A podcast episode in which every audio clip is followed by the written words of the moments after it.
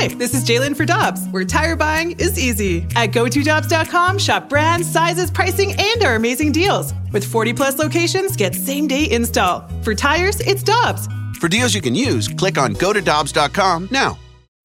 When you need mealtime inspiration, it's worth shopping Kroger, where you'll find over 30,000 mouthwatering choices that excite your inner foodie. And no matter what tasty choice you make, you'll enjoy our everyday low prices, plus extra ways to save, like digital coupons worth over $600 each week. You can also save up to $1 off per gallon at the pump with fuel points. More savings and more inspiring flavors make shopping Kroger worth it every time. Kroger, fresh for everyone. Fuel restrictions apply.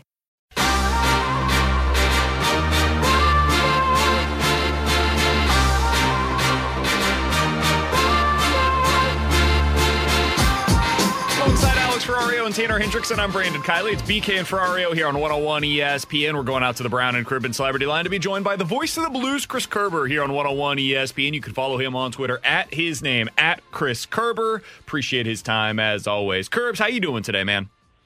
Brandon, doing well. How are you guys? Uh, doing very well. Let's start out with the obvious from last night. It was a very nice reception for David Perron as he made his return here to St. Louis.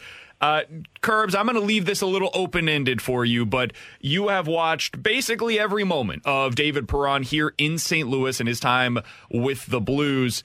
How do you think he's going to be remembered when we get five, ten years down the road and you're able to talk to your kids about it and you're talking to your grandkids 20 years from now? How are you going to remember David Perron's career here in St. Louis? Uh, I, th- I think it's obviously going to go. You start with a Stanley Cup champion. You talk about a player that started his career with the Blues, wanted to come back not once but twice. Uh, loved the city, understood the history, uh, connected with, uh, with with some of the the great alumni like Bobby Plager. Understood what the franchise means to the city, and someone that fell in love with the city. I I eventually see David Perron as a Blues Hall of Famer, and uh, and and it's going to be a great moment. The, the reception he had last night was as good a reception as I've, as I've seen any player get since I've been with the Blues. It was really impressive. The the cheer in the crowd was so loud you couldn't hear the audio from the video board, and and it lasted and it went longer. But what also really stood out to me was every single Blues player coming off the bench to to acknowledge him, and and to me that was a, another really cool moment. So there's standout moments of just respect between a player and a and a fan base. And I thought Joe Vitale put it best, and I know I'm going to paraphrase, but when he when he mentioned it, look, you bring your work boots and you bring your passion, and and you find success in this town, and it's such a great sports town. The fans will love you, and they, they have had a great relationship with David Perron, and I think it's one that will stand the test of time. Kerb, speaking of effort, there was a play last night by Colton Parayko that really stuck out to me. And Joe and I broke it down on postgame, but I, I am curious your thoughts. Parayko makes a great defensive play in his own zone, then goes the length of the ice all the way into the offensive zone, cross checks a player down so that he can get to the front of the net for a scoring chance. Yes, he took a penalty, but man, that was a difference maker moment there for Colton Parayko. And we've seen this trend now, I believe, since the, the, the San Jose Sharks game prior to the trade deadline. Yeah, you know what? I, I, I think the pressure's off, which helps with uh, certain players on this team right now. You play that loose. How many times have the Blues been like the team with the the target on their back, and you're playing a team that doesn't have anything to really play for but pride, and they're those dangerous teams to play, right? Well, the Blues are finally one of those teams playing for pride that are becoming that dangerous team to play, uh, and and in doing so, you, you hope that some of the vibe and some of the style that some of these guys are realizing right now is what they take into the off season and then bring into them in, into next season with. Colton's had a challenging year. So many players on this Blues team have had a challenging year from a confidence standpoint, and I thought Craig Berube addressed it well with Grant's question yesterday, and and he talked about it just being a mindset. But you're seeing Alex in, in, in times when you're seeing this guy as a player that, to me, uh, you know, is is why there's that value and why I didn't see the Blues being willing to let him go at the trade deadline. You know, there's another thing. I, I just I keep going to this. You know, the first eight years of Jay Bouwmeester's career, he didn't make the playoffs. And go look at some of the offensive numbers comparing the two. You know, you're talking about a guy in Josh Morrissey who has jumped onto the Norris Trophy scene, and this year, and, and getting no recognition, even thought of a Norris Trophy prior. He's in his eighth year. Alex Pietrangelo won a Stanley Cup with the Blues as in his tenth year.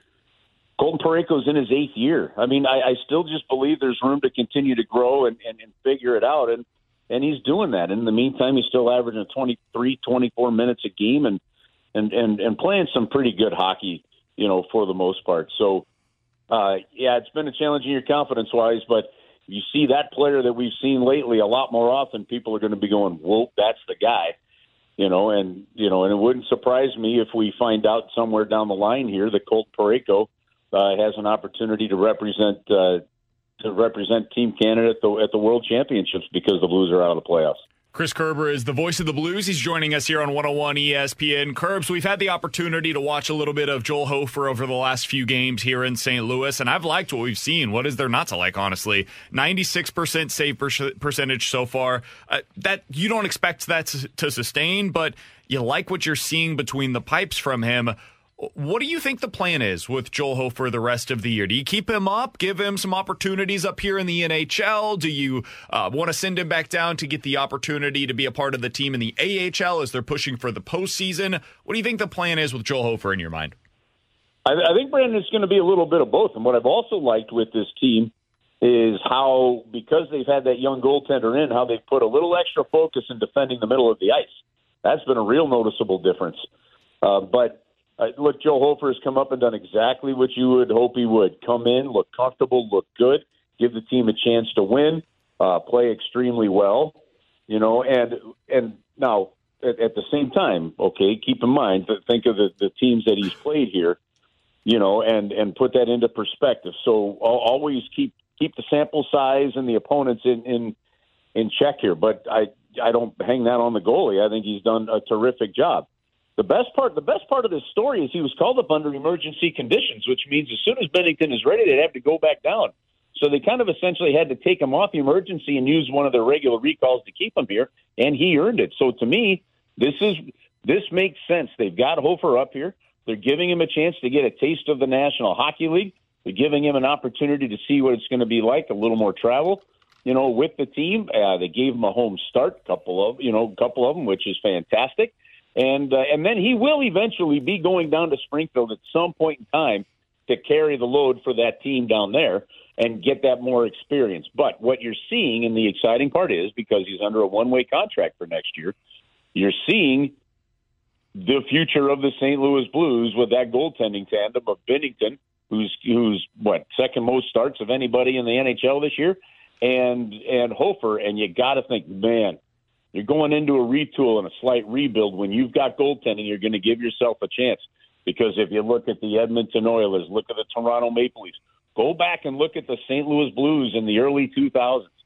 You know, having the goalie makes all the difference in the world, and that is a huge thing. You've got to be really excited for where this team is in that position over the next upcoming couple of years. Kerb, speaking of that retool, I, I, remember Doug Armstrong speaking after the trade deadline and them talking about the upcoming offseason and him saying, you know, with Buchnevich at center, it'll give us an opportunity to be flexible and maybe if we need to find that centerman or a winger in the offseason to fill out that top nine.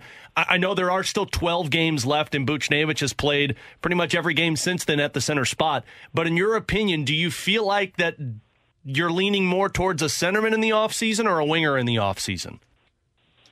Well, he's played seven straight games now in that center position. Uh, he's studying faceoffs. He's working with Steve Ott. In my opinion, this really comes down to a conversation uh, as you get down the stretch here and as you finish out this season between Pavel, Craig Berube, and Doug Armstrong.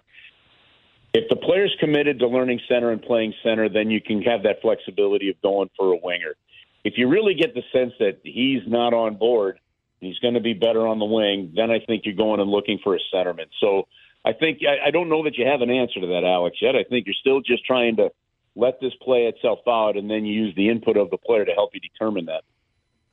Kerbs, we appreciate the time as always. We'll be looking forward to talking with you again next week. Enjoy your time up in Detroit. Enjoy this upcoming road trip as well. All right, guys. Have an awesome week. Talk to you next week. Thanks for adjusting today.